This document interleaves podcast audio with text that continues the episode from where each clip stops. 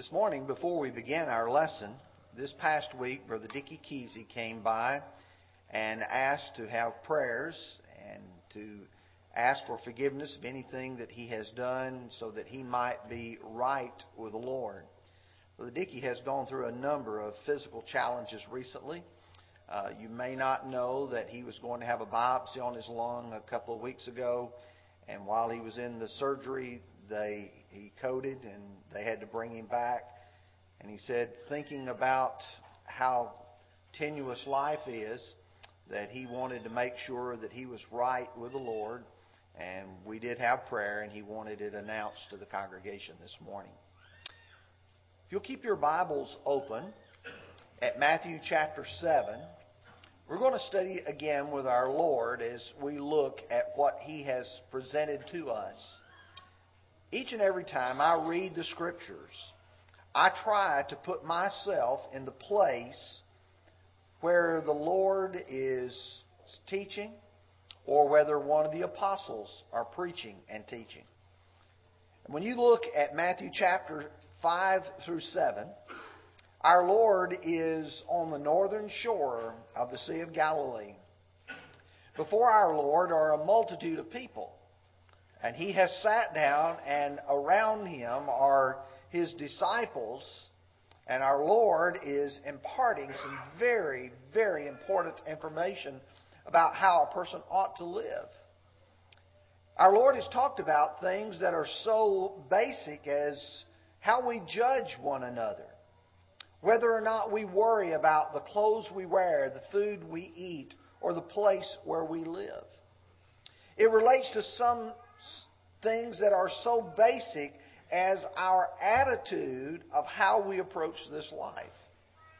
As you come to chapter 7, verses 7 and following, our Lord is going to talk to us about goodness. Goodness. And you know, as you begin, our Lord not only taught us about goodness, He demonstrated it in His life. He showed us what it means to be good. When Peter came before Cornelius, he had been called to present to him about Jesus Christ and who he was and what it takes to be a follower of him. And Peter began by saying how God anointed Jesus of Nazareth with the Holy Spirit and with power, who went about doing good and healing all who were oppressed by the devil, for God was with him. When you describe Jesus, you have to say, He was good and He treated people good. You know, we can learn about goodness from men, but you only really learn about real goodness from God because God shows man what real goodness is. And so, what we will do is we study this section from the Sermon on the Mount. It's going to study with the theme of goodness. And if you will, for just a few moments, I want to focus on verse 6, verses 7 through 11, and then verse 12. And we're going to talk about goodness missing, goodness manifested, and then finally, goodness modeled in our own life. So let's begin now with verse 6. And Jesus said, Do not give what is holy to the dogs nor cast your pearls before swine, lest they trample them under their feet and turn and tear you in pieces.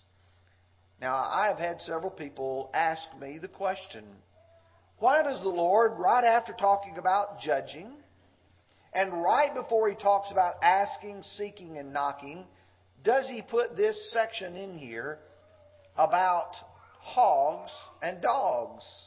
What is it that is so important? But you have to realize, in light of verses 1 through 5, where he talks about not judging lest we be judged, and with what judgment we judge, it will be measured back to us. The Lord is teaching us to be gracious, but not to be gullible. When you think about this world and you think about other people and the mistakes they make and yes, even the sins that they commit, we need to judge them with a graciousness just like the Lord would. But you and I need to make sure that we also do not become gullible to the point we think everybody has the same respect for God that Christians do. In fact, when Paul wrote 2 Thessalonians 3 and verse 2, he said, And that we may be delivered from unreasonable and wicked men, for not all have faith. The truth is, we live in a wicked country. We live in a wicked state. We live in a wicked county. We live in a wicked city. And you say, really? Is it that bad? Yes, it is. Because not all people have the faith. Not all people respect God, and they do not respect His Word. And so, here, in order to teach this, the Lord uses a discussion about two unclean animals. You know, when we talk about dogs today, most of us tend to think of that little cute pet that we may have at our house. Or we may think of that loyal friend that we go hunting with. But in biblical times, dogs wandered about in packs. They were scavengers. They had no respect for good things. And he says, You don't cast what is holy. Holy meant something had some sort of blessing upon it that made it not ordinary, not common, but spiritually special.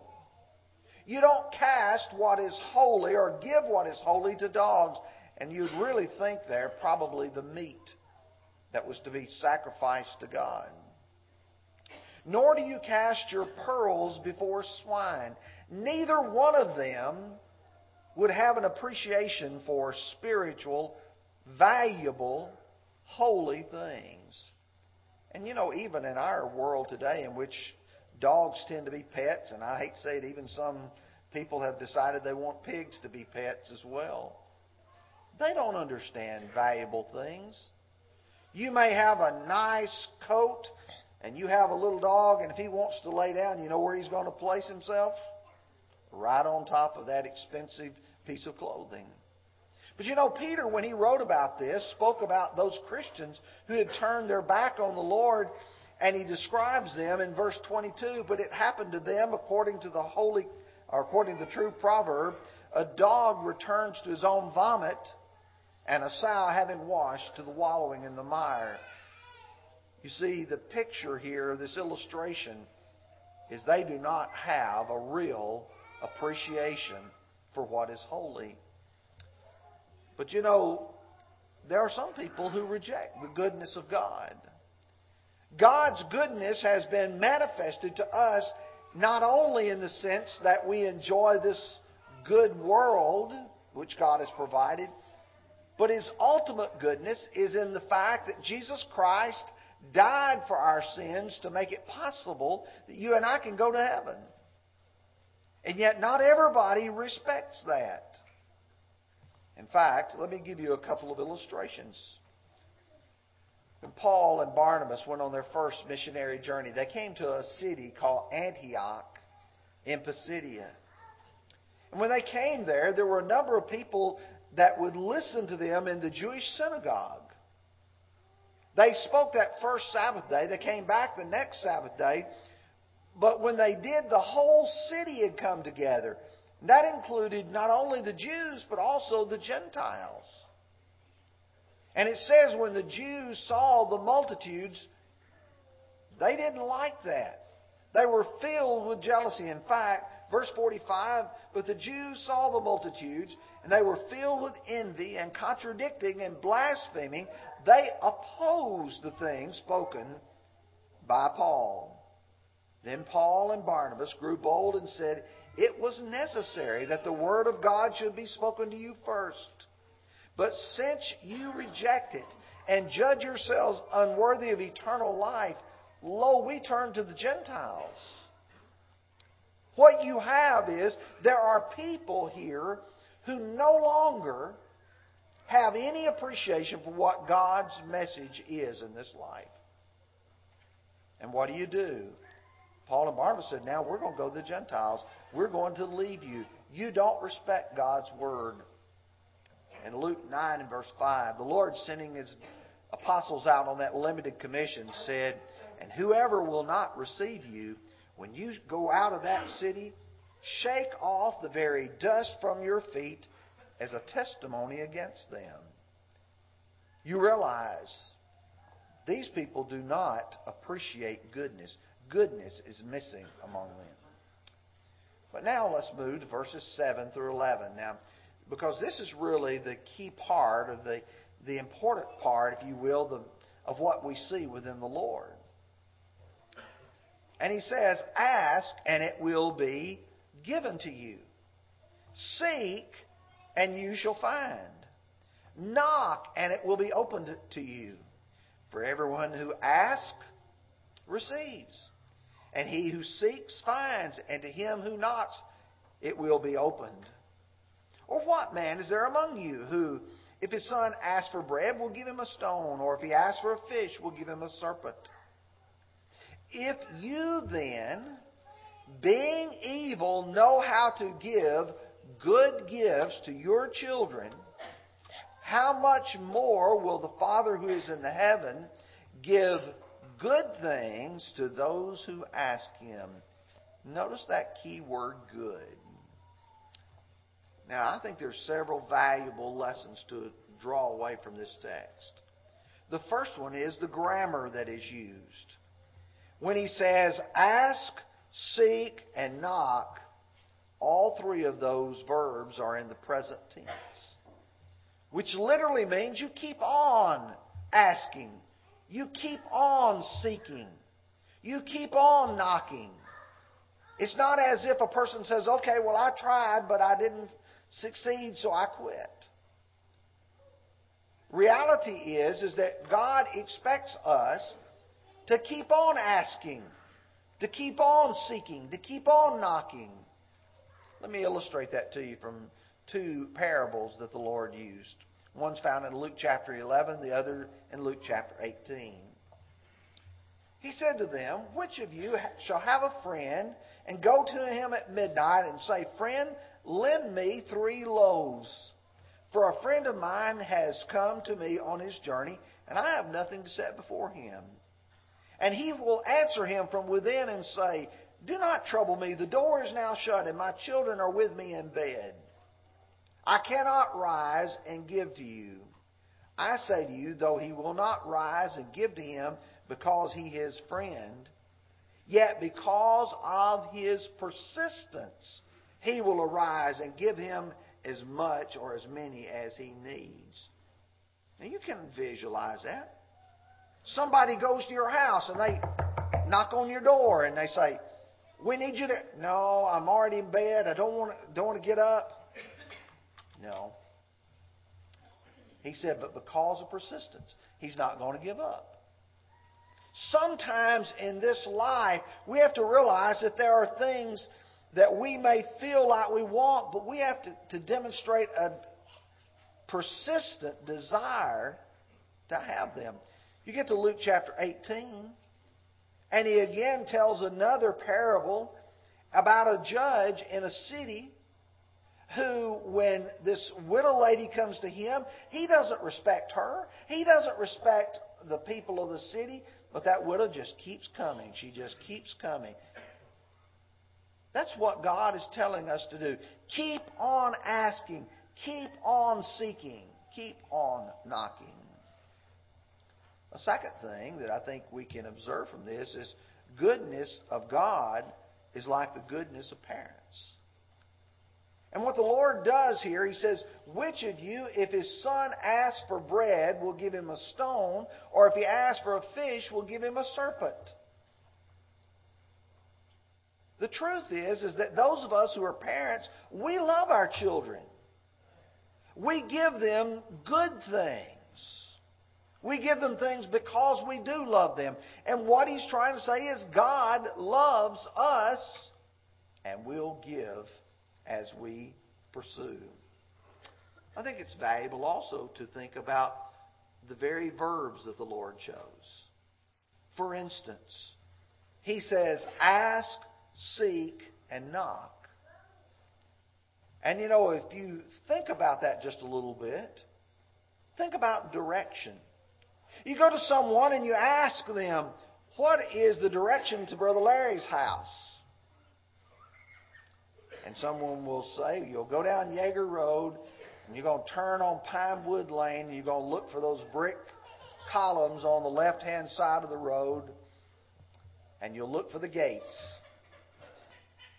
Someone gives you direction. You ask. After you've got that in your mind, what do you do? You seek. You try to look for it. You actually do the going. Once you get there, the gates are going to be closed, and so you're going to have to knock. You're going to have to ask to enter. There's an increasing level of pursuit. You ask, you seek, then you knock because you have arrived. That's what God wants us to do. But I think what's interesting here is all of us look at this and realize he's talking about our approaching God.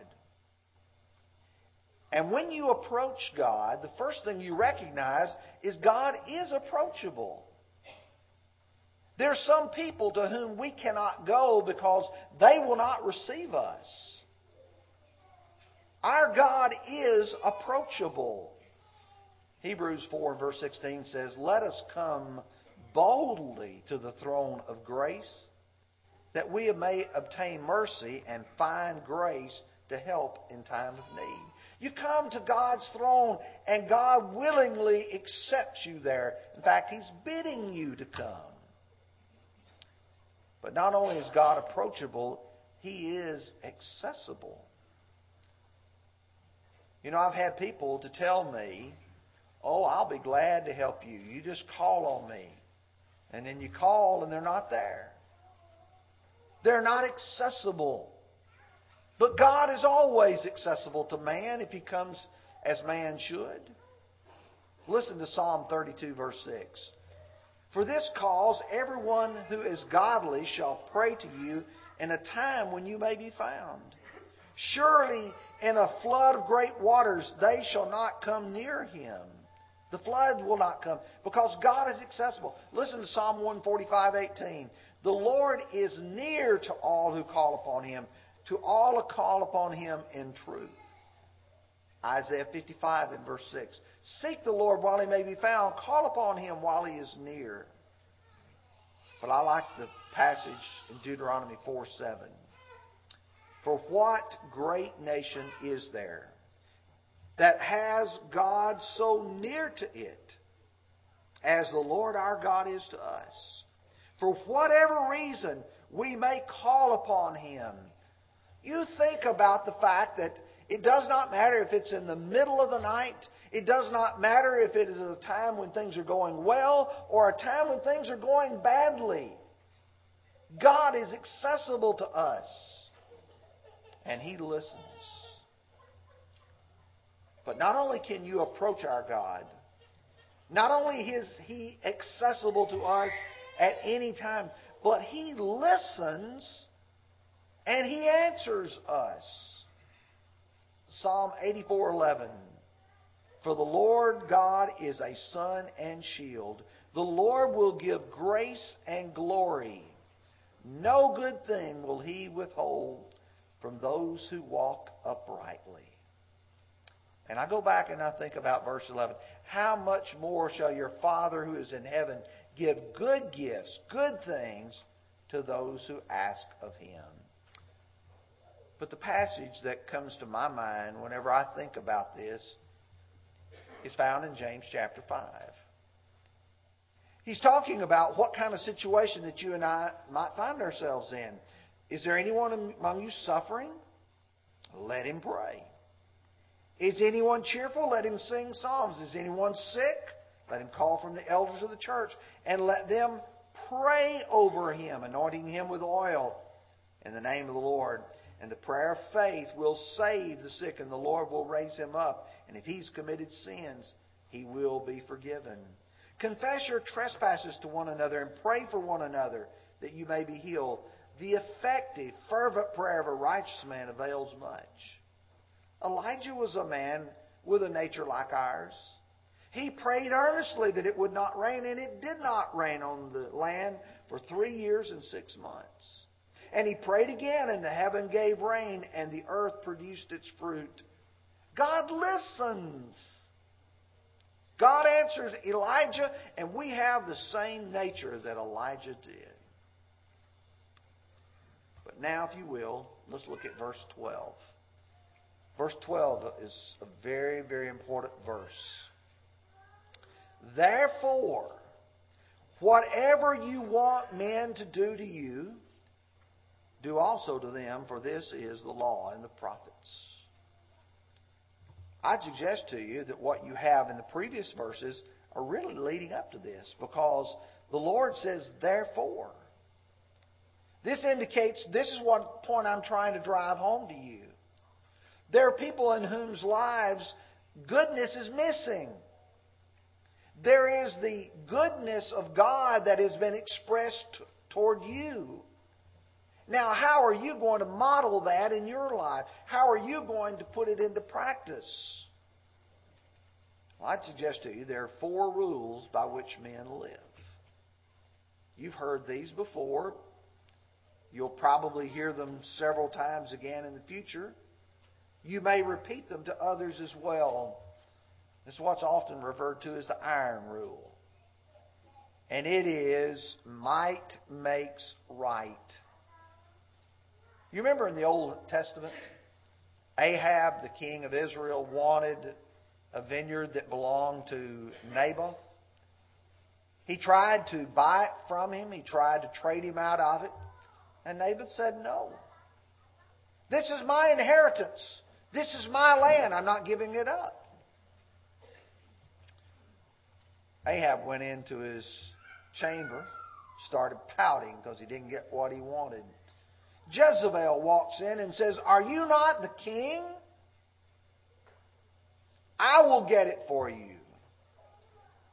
Naboth was killed, and Ahab and Jezebel took possession of that vineyard. Do you realize how many people live their lives by, if I can do it and I can do it to you, I will do that? That's one of the tenets of the theory of evolution the survival of the fittest. Whatever's the strongest will survive. In the book of Habakkuk, chapter 1, verse 11, Habakkuk is trying to um, go through his mind. Why, God, are you allowing this world to be so wicked, particularly your people, Israel? Why don't you do something to punish them? And God said, I am. I'm going to raise up the Chaldeans, that bitter and hasty nation. And then when he gets to describing them, uh, the American Standard reads it very accurately when it says, Then shall he sweep by as a wind and shall pass over and be guilty, even he whose might is his God. His might is his God. He looks at himself and says, My power is able to prevail. A lot of people live by that rule. There's another rule that's often referred to as the brass rule, and that is get even. I will do to them what they have done to me. And many other people live by this rule. In fact, the Bible, you see it frequently expressed. For instance, Proverbs 24 29. Do not say, I will do to him just as he has done to me. I will render to man according to his work. Or Proverbs 20 22. Do not say, I will recompense evil. Wait for the Lord and he will save you. It's the rule of revenge. You do something to me and I'll show you I'll do something back to you. In Romans 12, verses 17 through 21, repay no one evil for evil. Have regard for good things in the sight of all men. If it is possible, as much as depends on you, live peaceably with all men. Beloved, do not avenge yourselves, but rather give place for wrath. For it is written, Vengeance is mine, I will repay, says the Lord. Therefore, if your enemy is hungry, feed him. If he's thirsty, give him a drink. For in so doing, you will heap coals of fire upon his head. Do not be overcome by evil, but overcome evil with good. You don't live by the brass rule and please God. Now, the third rule is often referred to as the silver rule. It sounds a lot like the golden rule, but it's only stated in the negative. Do nothing unto others that you would not have them to do unto you. And you can see it illustrated in the life of the rich ruler. You remember in Matthew 19, he came to the Lord and he asked the Lord, What good thing must I do to inherit eternal life? And here's the way the Lord responded to him. He said, Keep the commandments. And he said, Which ones? Jesus said, You shall not murder. You shall not commit adultery. You shall not steal. You shall not bear false witness. Notice all of those, you don't do bad things to someone else. His response in verse 20 All these things I have kept from my youth up. What do I still lack? Those things were not doing good, they were avoiding doing evil. Is it important to avoid doing evil? Absolutely. But that's not doing good. The golden rule is different from all the others. It is positive, it's not negative. It requires good in action. I was reading a commentary this past week. William Barclay, in his commentary, had what I thought was an excellent illustration. And he said, It's just like this there are laws that are written about driving. And they all relate to trying to not injure or hurt somebody else. You stop at a light so you don't crash into someone else's car. But the law is not written in a positive sense that says that if your neighbor, your friend, is broken down on the side of the road, you stop and help him. That's doing good. The golden rule is goodness modeled in our lives. We show other people goodness by the way we treat them. We do them good like we want them to do good to us. Let me illustrate it to you. Jesus is that perfect illustration. In Philippians chapter 2, I should have picked up verse 4, where he says, Not looking each of you to his own things, but to the things of others. Have this mind in you, which was also in Christ Jesus, who being in the form of God did not consider it robbery to be equal with God but made himself of no reputation, taking the form of a bondservant, and coming in the likeness of men, and being found in the appearance of his man, he humbled himself and became obedient to the point of death, yes, even the death on the cross.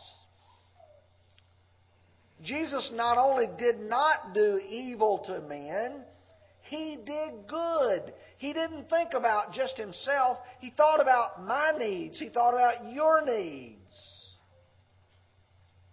That's the golden rule. That's goodness in action. And God expects that of those who follow Him. Luke 6, 32.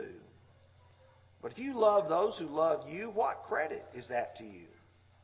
For even sinners love those who love them. And if you do good to those who do good to you, what credit is that to you? For even sinners do the same. And if you lend to those from whom you hope to receive back, what credit is that to you? For even sinners lend to sinners to receive back as much. But love your enemies. Do good. Lend for nothing and hoping nothing in return. And your reward will be great. And you will be sons of the Most High. For he is kind to the unthankful and evil Therefore, be merciful just as your Father also is merciful. What is the point the Lord is making as we study Matthew chapter 7, verses 6 and following? And that is goodness. Good people put into practice goodness. Let me just give you two or three passages and then we'll bring the lesson to a close. These are passages which say this is what God wants us to be as His people. Hebrews 13:16. But do not forget to do good and to share, for with such sacrifices God is well pleased. 3 John 11. Beloved, do not imitate what is evil, but what is good. For he who does good is of God, but he who does evil has not seen God. Galatians 6 and verse 10. Therefore, as we have opportunity, let us do good to all, and especially those who are the household of faith. You know what I appreciate about our Lord? He's not calling us to be like the world. He's calling us to live a higher, nobler, better life that not only pleases Him, but helps our neighbors and our friends. And this morning, you can be among that number of folks who are pleasing God by your life. If you're not a Christian, we want to encourage you to be obedient to the gospel of Jesus Christ. Through faith, repentance, confession, and baptism, you can be added to the Lord's body. And if you are one of God's children and goodness has not characterized who you are, you've been living a life, but it's not been a good one, then it's time for you to be restored. Would you come while we stand and sing?